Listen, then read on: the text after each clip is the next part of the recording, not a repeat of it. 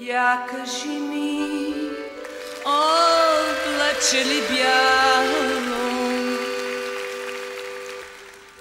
де идеш, де Вчера България беше най-голямата новина в световните медии. Айде да кажем една от най-големите световни новини в медиите, защото президента на Франция Макрон отиде и откри триумфалната арка, опакована от Кристо. Въпреки, че Кристо вече не е жив, това е негов проект, както казва и самия Макрон, това е мечта от 60 години насам, която първоначално изглеждала луда и неосъществима, но сега била реалност.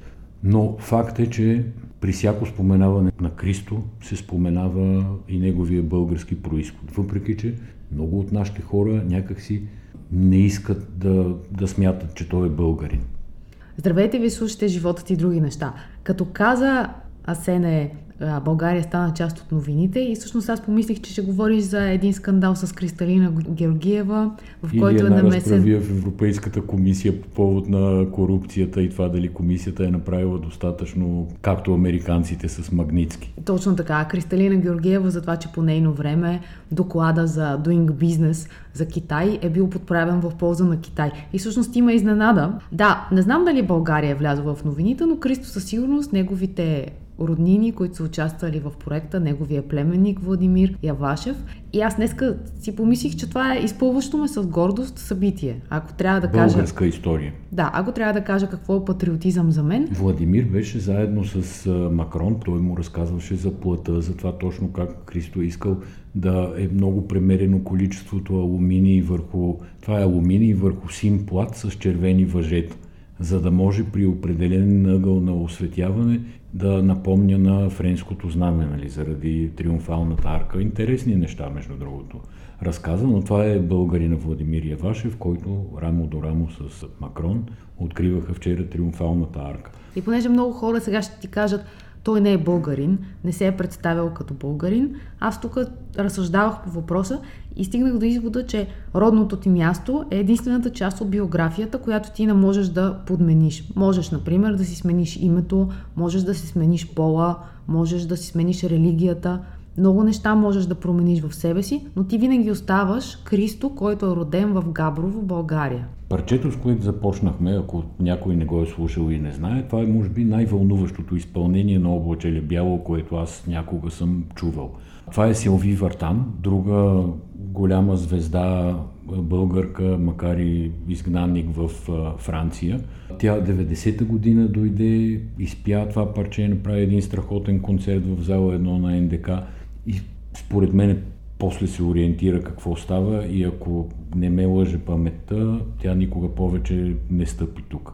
Ние не сме много гостоприемни към българите, които по една или друга причина са напуснали България и може би не си даваме сметка за това, че старата емиграция на тези хора, тя не е като новата емиграция. Те не са отишли да учат в чужбина и да са получили добра оферта за работа, а това е едно травматично събитие за цели техни семейства, защото майката на Кристо дълго време не е имала право да го види. Нали, ние не можем да си представим в днешно време какво означава това, кой да ти даде това право да видиш сина си. И въобще смятам, че патриотизма, то е много хубаво нещо. Тук може би те изненадвам в известен смисъл, но, но то е много хубаво нещо като интимно занимание. Ти сам за себе си да откриеш българската музика, която ти харесва, да намериш българското изкуство, което те кара да се чувстваш горд, че си българин. И в момента, в който той стане колективно занимание, тогава вече идва място и на кича и на масовия вкус. Партия, добре, да, добре. И кич, така се получава наистина. Но българският патриотизъм е изключващ, а патриотизмите на другите хора, на повечето страни в света, нали, за които ние знаеме, е включващ. Тоест, хората търсят дори частица съответна кръв от съответната държава в човек, който е изненадал света с някакви постижения, за да го признаят, за да му окажат под една или друга форма почет, докато ние някакси гледаме да, да изключваме. Например, сега то звучи като майтап, ама македонците започват вече да говорят, че Кристо е македонец. Да, но това Нали? е И това на е база на, майтап. някаква, на някаква история, която Така е, обаче е от така преди раждането на самия Христо. Така е, така е. Това е заради историята на майка му, чиято майка пък е помагала на ВМРО, това да не се бърка с ВМРО, нали? това е вътрешната македоно-одринска революционна организация от едно време. Тоест, да, те се позовават на наука, но ние като не го искаме да е българин, след няколко години може да стане и македонец, ако... Абе, няма да стане, де, но нали, Да, но аз преувеличавам. Веднага бих ти дала един друг пример от тениса. Ема Радокано, която спечели миналата седмица US Open. Тя е британка по поданство, баща й е румънец, а майка й е китайка. И с нощи тя се. Родена е в Торонто. Да, и е родена в, в Торонто, т.е. имаме четири държави. Тя е дете на глобализацията, наистина. Но вчера тя се е регистрирала в социалната мрежа на Китай. В А, китайския Фейсбук, да, в китайския Фейсбук, който, който се казва се казва Weibo. Weibo. Да, направила си е профил там, записала е обращение на мандарин и има 1 милион гледания, като към момента, в който вие слушате този подкаст, тази информация вече няма да е актуална, давам си сметка, но това означава огромни пазари за нея. Всъщност означава бизнес, защото до сега звездата на източните пазари, това беше Наоми Осака, която не успя да се справи дори и психически с този твар. Да, нещо е хвана депресия, тя се опита от това да прави актив, не се получи актив, получи се пасив, но те са много различни сега. Ема е усмихната, лъчезарна, красива е, млада е, има всички, всички условия да стане наистина световна мегазвезда и да я припознаят и китайците, и британците, и румънците, и канадците. Между другото, двете се срещнаха на събитието Мед Гала, което а, издателката, главната редакторка на. Vogue Ана Уинтур прави всяка година. Темата тази година беше Америка и Осака беше там изключително тъжна да бъде всеки момент съжалена и Ема Радокано беше там много стилна и симпатична девойка Да, с образование. някой беше направил или дал някаква прекрасна рокля, бе всичко, всичко е окей там. Това Медгала, между другото, не ми е ясно. Аз за първи път чувам за него, естествено покрай това, че много от тенисистките участвали в US Open отидаха да присъстват там, но ми се видя... Какво ти се видя? Ми, То- Малко на такова, не малко, силно напудрено модно ревю. нещо това е, най, това е най-напудреното модно ревю в света и то, то претендира да е такова. Въпросът е дали другите модни събития или светски събития не станаха и те прекалено напудрени, така че едва ли не да ги приемаме тези сега облечени нормално. Тоест, по кое трябва да се мерим въпроса. Иначе това си е събитието на годината, чакаме да видим най-странните рокли и така нататък. Канадец взе властта в България. Чакай, чакай, не я взел, ти му я даваш в момента. Аз преди това я дадох на Кристо и на Силви Вартан, като известни българи, които превземат световни сцени малко или повече, но нашите тук не ги признават особено за българи. И затова пускам фалшивото заглавие с Канадец взе властта в България, но канадеца, Киро Харварда. Киро Харварда или Киро а, канадеца, ще се състезава за властта в България. Това е истината.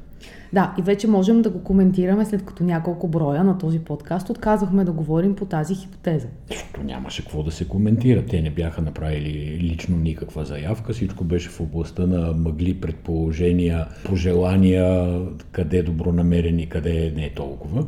Сега те излязаха от правителството, не са вече министри в втория служебен кабинет. Казаха ясно, че ще продължат да участват в политическия живот и ще намерят начин да го направят през мандатоносители. Да, само че имат един проблем и то е, че трябва да си намерят партия, с която да се явят на изборите. Същите ги говореше царя, между другото, когато не му дадоха там, провали се една регистрация в съда, той се наложи да търси партия на българските жени, на, там на оборище, Тошо Пейков и така нататък. Какво Но той се казваше, че наложи? не- Той намери два мандатоносителя и направи да, коалиция. да, но изразите му бяха, ще намеря начин да участвам в политическия живот, така че за 800 дни пословичното трудолюбие. Да, Знаеш- обаче тъй като по това време нито последва. Кирил Петков, нито Асен Василев са били малки, тъй като те са били достатъчно големи да знаят, че подобни схеми носят само проблеми. Царя по едно време остана без субсидия, Тошо Пейков и Весела Драганова се изпокараха и не искаха да дават субсидията на царя. И като цяло това беше огромен източник на подигравки и в известна степен на нелегитимност. Ми затова сега на тяхно място аз много бих внимавал кого да взема за мандатоносител, защото те не знам дали първо, но в края на краищата са попаднали при Емил Георгиев, от екогласност. Това, е, това са зелените червени, червените зелени. А, но освен, че са зелени и червени, човека е доказано Ченге, е обявен от Комисията за подосиета 2007 година като секретен сътрудник, агент Станислав. И естествено, като всеки уважава себе си агент, този, що ме поговорил с тях, веднага се яви по медиите да ги натопи и да обясни какво са му предлагали, как са му предлагали, че те били вече избрали 50 човека, с които ще ли да правят тази политическа партия. Той изобщо ме разкри някакви работи. Но аз не бих отишъл при Емил Георгиев от екогласност да го търся за мандатоносител. Това е едната страна на монетата. Другата страна е, че екогласност е коалиционен партньор на Корнелия Нинова. Както добре знаем, през седмицата хора от партията на Корнелия Нинова казаха, че Кирил Петков и Асен Василев през техни посланници обикалят структурите на БСП и дърпат хора. Най-вероятно е ставало дума за този казус с а, екогласност. Тоест, а, аз съм съгласна напълно с твоята теза, но има и друга гледна точка, че ако те искат да се позиционират център-ляво, е възможно да искат да дадат това послание още с а, формацията, с която се регистрират на избори. Да, да, ти нали си спомняш, че този е най-антикорпоративният човек. Той водеше борби срещу всевъзможни инвестиции с държавата, обявявайки ги за мръсни, отровни, раково, там носещи и подобни. Той от това, с това направи кариера. Ими, може би, и ако те са корпоративни така... хора, би трябвало да ги знаят тия неща. Може би е две в едно така, хем той няма да създава проблеми повече за в бъдеще на никакви бизнеси, хем тези хора ще имат партия, с която да се явят на изборите. И, е, не, не, е това е нелепо и е определено фал старт. Да, съгласна От моя гледна точка, разбира се. Да. Още повече, че, както писаха и медиите, тези, този отбор на Сен Василев и на Кирил Петков не са започнали сега да загряват, за да се явят на избори. Те участват в две служебни правителства. Така е, да. Това не е година. първия момент, в който те се появяват публично и създават някакви чудеса от героизъм, борейки се с лошите. Разбира се, че са по-давна в публичното пространство, но това също няма нищо лошо. То е добре да има амбициозни хора, които години наред се готват и освен, че са подготвени економически с добро образование, е добре да са и подготвени политици. Сега големия въпрос е, всъщност големия страх, който прераства в въпроси, коментари и всякакви подобни неща, е от кого те ще вземат гласове. Ами това не е ли лесен отговор? То е привидно лесен, дори на формалната плоскост не е толкова лесен, но аз тук искам да кажа, че те ще вземат гласове от тези, чието гласове не са сигурни. Тези партии, чието електорат, хора, избиратели нямат здрава спойка помежду си. И като тия свободните иони и електрони се мутаят из пространството и когато се появи по-силен магнит, те веднага ще се залепат за него. А това не са малко хора, защото ако погледнеш назад изборите през годините, ти имаш първо голямата вълна около царя, след това много хора от тези избиратели си смениха вота и гласуваха за Бойко Борисов, след това имаш огромен вод, не точно сравним с предишния, но все пак изненадващо голям вод за Слави Трифонов. Тоест имаш една маса от хора, които чакат ново явление. И те са ново явление. Сега, малко по-софистицирано ново явление със сравнение с има такъв народ и Бойко Борисов, но все пак, според мен, в България твърдите ядра на партиите не са много големи. Изключвам ДПС. Те казват, че правим лява политика с десни средства. Това как те звучи? А, сега, цялата, всичко, което чувам за партията, ми звучи като един голям слот анализ. Нали знаеш, слот анализ, разделяш а, възможности, потенциални а, заплахи отвътре, отвън. Тази партия ми изглежда, т.е. не е партия, нека да го наричаме политическа формация, тя ми изглежда така конструирана. Взел се е политически спектър, видял се, че в дясно първо не е печелившо вече, тъй като би било поредно дясно. Самата дума дясно е амортизирана политически. Тоест център-ляво на фона на всички млади, които идват с екологични идеи, с желание за равенство между половете. Има потенциал там. там Слот анализа показва, че там е огромна Корнелия ниша. Нинова не представлява ляво мислещите българи, ако трябва да бъдем съвсем честни. Точно така. Предполагам, това ще бъде прозападно ляво, а няма да бъде проруско ляво, за разлика от партията на Корнелия Нинова и най-вече от нейните коалиционни партньори, които те не са малко. Винаги около БСП са гравитирали от комунисти до пето еколози. И достатъчно е, той е еколога, Румен Петков, там Георги Първанов, тая което също е чиста руска група, нали, без никакво съмнение и работят по, по опорни точки, по дневен ред на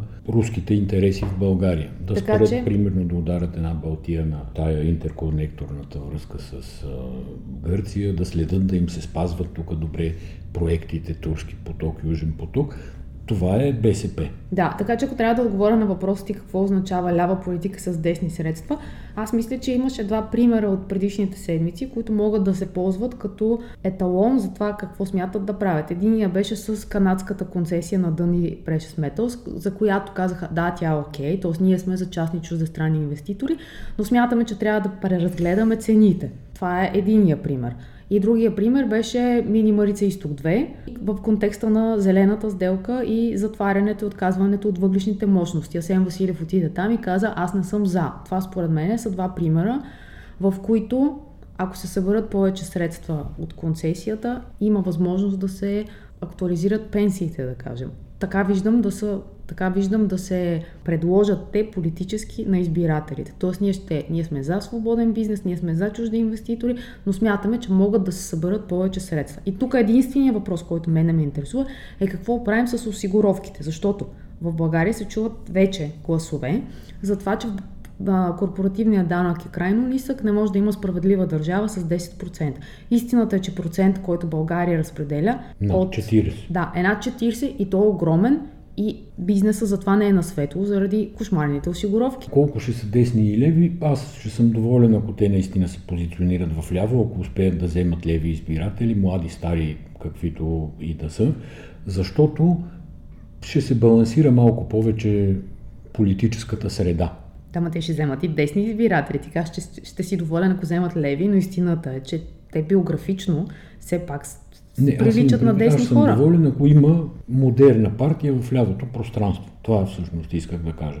От кого ще вземат избиратели, казах ти, от когото могат, от той ще вземат. Ако съответните партии не са се представили добре в тия 6-7 месеца от април до сега, ако не са отговорили на очакванията, които техните избиратели са имали към тях, естествено, че някой ще им ги вземе. Не са крепостни селяни много е интересно, защото смешно как социологията не може да догони нещата. Има две изследвания, едното е на Gallup, другото е на Alpha Research. Те показват категоричен спад за има такъв народ, което ние го виждаме. Нямам, те се казва, няма, да няма какво да... Да, да, то е, то е логичен. Той на принципа, на, на базата на анализа ти можеш да го видиш. И това, което казват всъщност е, че Кирил Петков е политика, това го казва Галъп, с най-висок рейтинг в момент. 30 и няколко процента.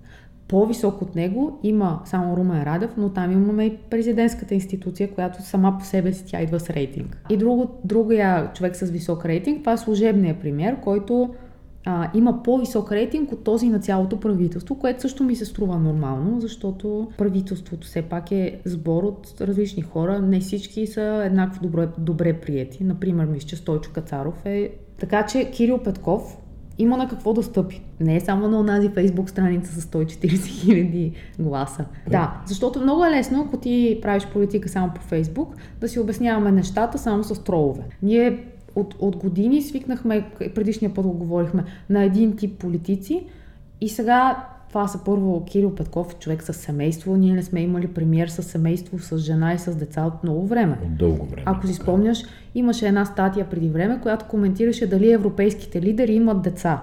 И се даваше пример Меркел, Макрон.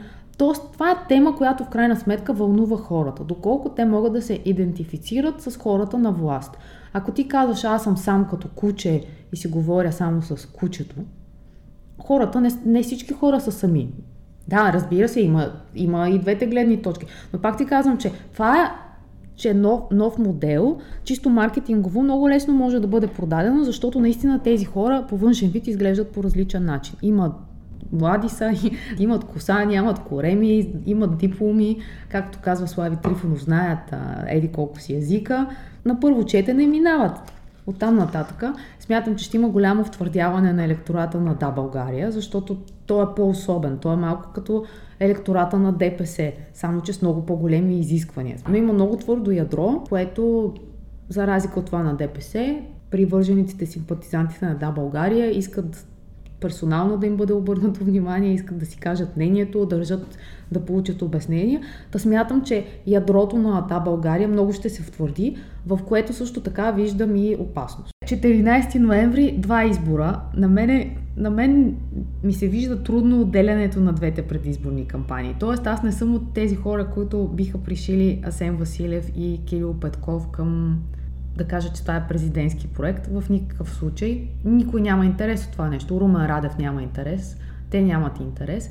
Въпросът е обаче как текат паралелно две кампании. И тук нещо много интересно, че какъв е Румен Радев в политическия спектър. Ние къде го слагаме? Защото за мен той е много противоречив. Тръгна професионално политически по-скоро, като про-руски президент. Имаше всички подозрения, но имаше и вече, ако говорим само по официални данни, както аз призовавам днеска, той, например, на няколко пъти говореше за сваляне на санкциите на Русия на публични международни където форуми. където стане, говореше за сваляне на санкциите. Да. От друга страна, неодавна той направи интересни изказвания за Лукойл, за зависимостта от руския газ, за липсата на реверсивните връзки с Гърция, които не са направени. Тоест той много рязко смени курса, така че десни избиратели да го харесват. Десни, тук имам предвид избиратели на Демократична България. Аз съм силно скептичен, защото пред избор за втори мандат, естествено, че левите не могат да го изберат и че русофилите не могат да го изберат, защото въпреки, че смятат че са някакво голямо мнозинство в България, според мен са 10-12% или нещо подобно. И няма никакъв начин по който Радев или който и да било с гласовете на русофилите да спечели някакви избори. Затова очевидно, че ветрилото ще трябва да се отваря, трябва да има малко за русофилите, трябва да има малко за хора като тебе и като мене, нали, като нас. Така че не съм особено изненадан. Дали смятам, че това е искрено, че пак ще бъда скептичен. Така ли не чува в образа му обаче имаше голяма промяна от началото на мандата имаше, до края на мандата. Най-малкото трябва да... Разви се ние, политически, много прецизно говори, правилно си определя целите, правилно ги атакува. Всичко Реално, е според мен темата за прокуратурата, тя най-силно се държи от него.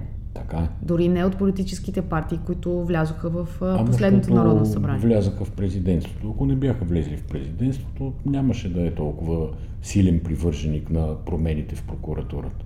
Така е. Всеки си има собствените си мотиви и най-често те са лични. Тук така, въобще не мога тук да... просто много явно а, лично. Тук въобще не мога да споря с теб. Голям разправи също виждам тия дни проекта на Кирил Петков. Откъде ще да вземе гласове?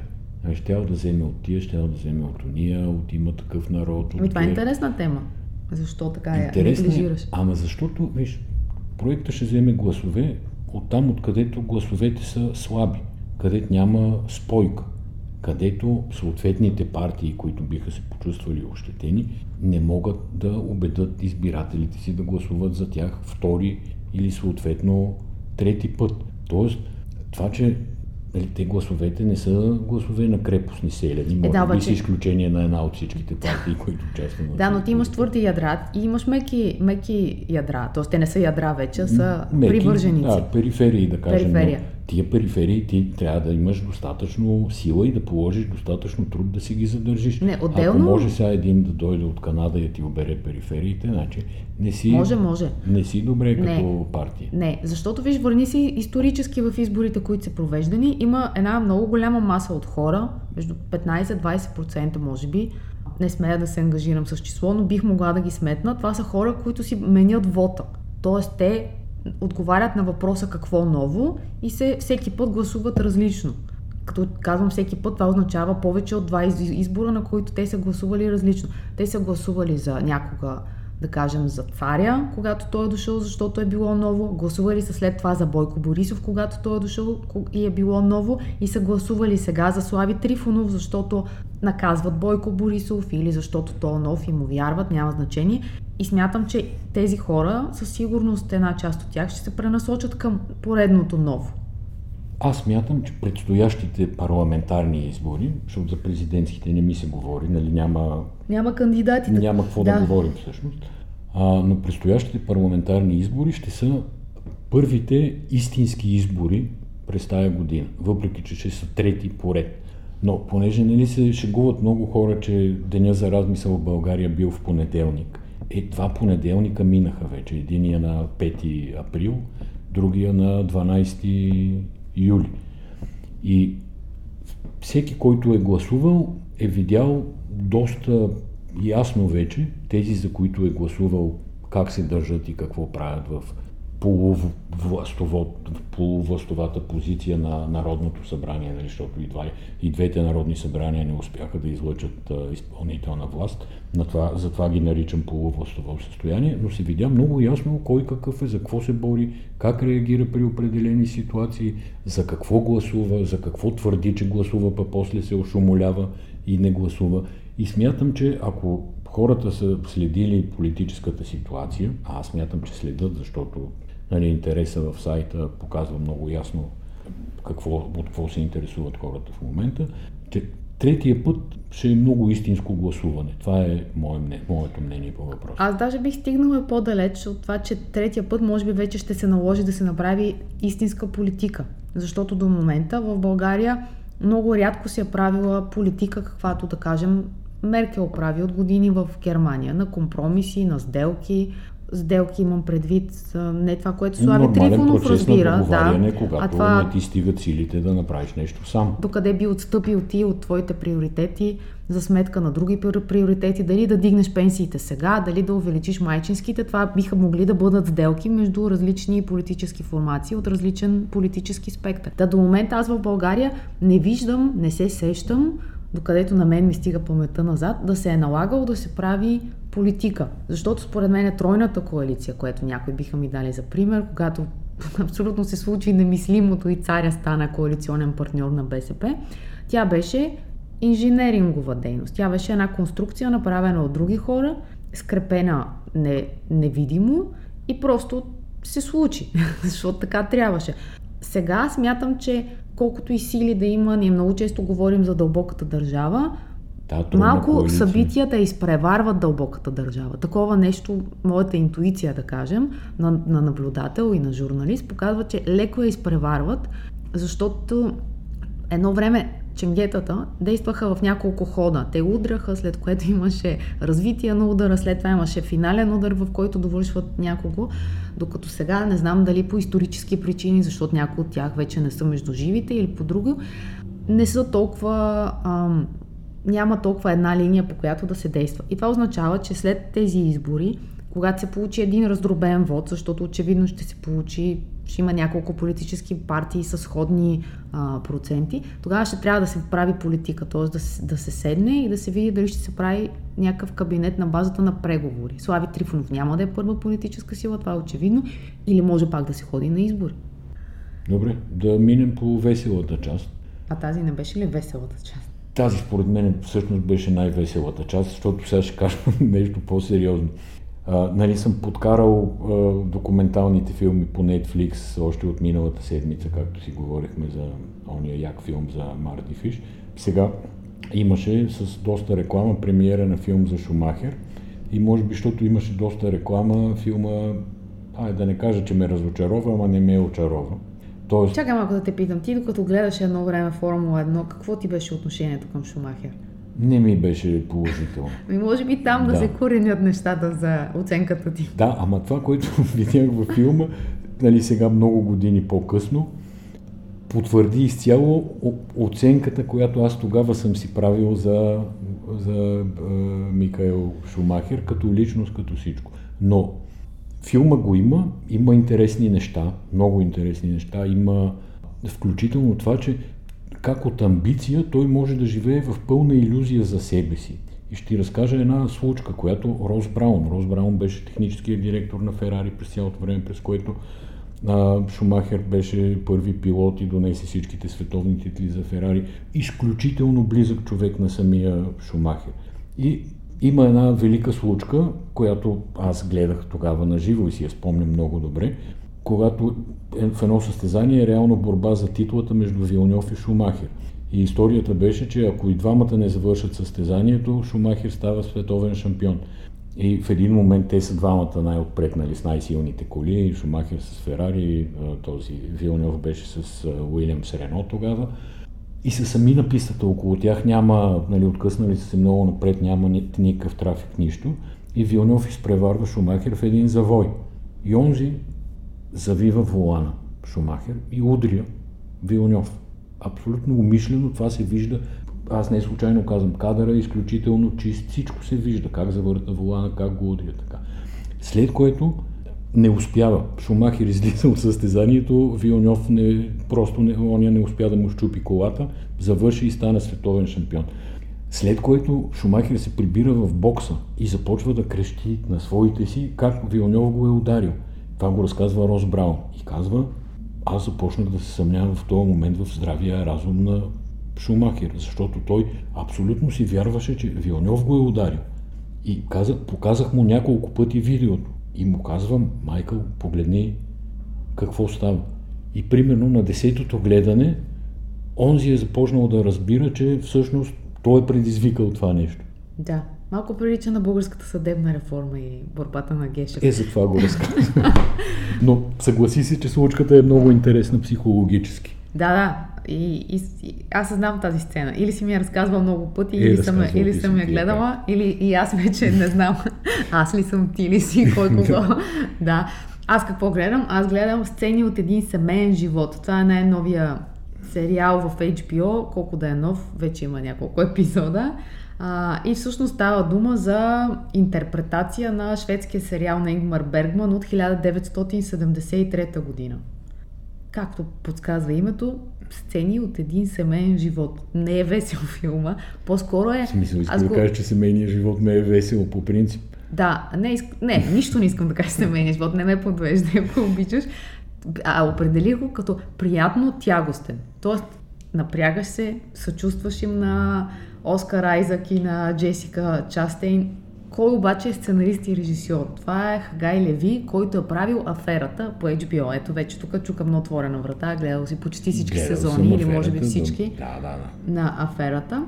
Това е Добра сага беше. Това е мини сериал. Много е хубаво да правят мини сериали. Човек може да ги изгледа, ако има всички епизоди за нула време. В случая те излизат един път на седмица. И ми се струва, че можем да разсъждаваме върху него, като изгледаме повече епизоди. Гледам, че си написала Икея в мола и обаче не довиждам тук и чета и мола, което е сюжет от филма за Шумахер и мола е една италианска писта, където стават разни събития, няма значение, но толкова още съм в филма, че така ми се стори, но всъщност Икея в мола. 30 милиона кюфтета по-късно, което не е шега между другото. Икея казва, че за 10 години, откакто са в България, са продали 30 милиона кюфтета. А, а ти помниш ли, че преди 10 години палехме колата, карахме до Солон и отивахме да си купим едни чершави и няколко чини. Е, Многократно. Да, 10 години е тук веригата и сега за първи път отвориха магазин в мол, което не е пикап point, а е магазин. Отиваш. Тоест не е да ходиш на околовръстното. Нито е да ходиш на околовръстното, нито е да отидеш само да си дадеш поръчката, а е магазин, магазин. магазин. Ти ходи да го гледаш, аз за да. това те разпитвам, аз нямам впечатление лично. Там няма всичко, няма а, какво няма, няма килими, няма канапета, няма големи неща, но има абсолютно Гардероби. всичко. Гардероб можеш да си поръчаш. Може. И кухня можеш да си поръчаш. Okay. Но останалите са салфетки, чаши, детски неща, а, чаршафи, завивки и какво ти сетиш. Аз ти направих топ 10 на нещата, които супер харесвам в Икея. И само искам да кажа, чипса. чипса от истински картофи. Обожавам го, страшно върви с сериали и после се мразя жестоко, Не, че съм го изяла. и са просто уникално постижение, няма какво да спорим. И сега съм сложил последно, понеже аз изгледах а, премиерата, така да се каже, на новия iPhone. И какво да ти кажа, новия iPhone, мога нали, да перифразирам божинката, а, новия iPhone е като стария, само че е нов. Това не въжи ли за всички телефони, извинявай от известно време. Не, най-ми харесаха шегите, които започнаха и казаха, е много бързо го направиха. Не е ли нещо подозрително? Да изчакаме малко, не знам какво ще се случи след няколко години. Да, Аналогия пак, с пак отваряш да, тъжна тема за ваксините, която обаче няма да коментираме. Не, че няма какво между другото, ама стана е 39-та минута вече, ще започнем да досаждаме. Добре, не, нещо да кажа за играта Heroes of the Dark, която беше представена всъщност по време на премиерата а, на Apple. Похвали се едно българско студио, че е работило при нея и аз те чух да казваш на екипа, че тя е толкова, те са толкова старо и известно студио, че си, ти си им играл игрите. Аз им играех игрите още края на 90-те години. Game, Game Loft, Loft се казва студиото. Да, то е френско студио. Едни от най-яките блокбастери от това време са техни, така че...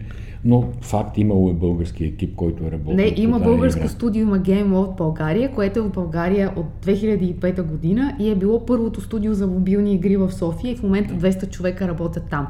Това го казвам по линия на нещата, които се случват тук, обаче ние, им, ние не им обръщаме внимание, защото е много важно да се коментира как някакви хора играят хоро пред а, Народния театър. Между другото, на Народния театър, само искам да кажа Чакай, нещо. аз за игрите исках да говоря. А, добре. Къде на хоро ме прати.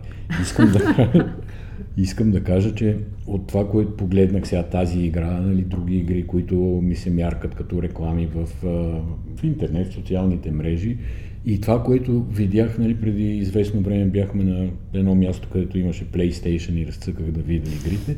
Значи много са се променили игрите в лоша за мен е посока от моя гледна точка. Защо? Защото а, те са, мисля, че се нарича third person view, т.е.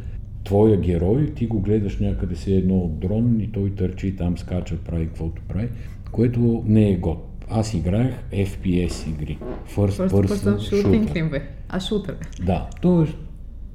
ти си ти, оръжието ти е оръжие, виждаш през, както би виждал през собствените си очи. Сигурно и сега има такива, но масовите, на които попадам и на които имам впечатление, не е год. Кажи сега за хората. За театъра искам да кажа, че За минавайки театър, хоро пред, минавайки пред театъра, забелязах, че там има едни панели, с които е скрито пространството и голяма сцена, на която после прочетах, че отново, отново се завръща инициативата театър пред театъра, т.е. това е театър на открито.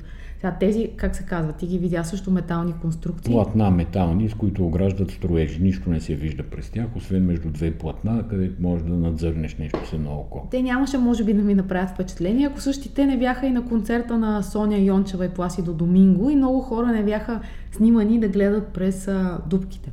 И искам да кажа, че когато културата влезе в сърцето на града, би било много симпатично, много яко, ако повече хора могат да гледат репетициите, могат да чуят нещо. Тоест, аз, ясна ми е ориентацията към продажба на билети, към хора, които биха а, просто гледали отстрани без да си купят а, билет, от което би пострадала културата и тем подобни неща. Но и когато беше едно време дебата за стримингите, все пак смятам, че големия интерес е повече хора да имат достъп до култура. Затова никога не съм, съм- била привърженик да. на страшното преследване на, на пирати и на стриминги, защото докато лекалният бизнес не е осигурявал достъп до определени продукти, тогава стриминга, не стриминга, искам да говоря за торентите, за, то- за, Да, да, за за торенти. торентите говоря.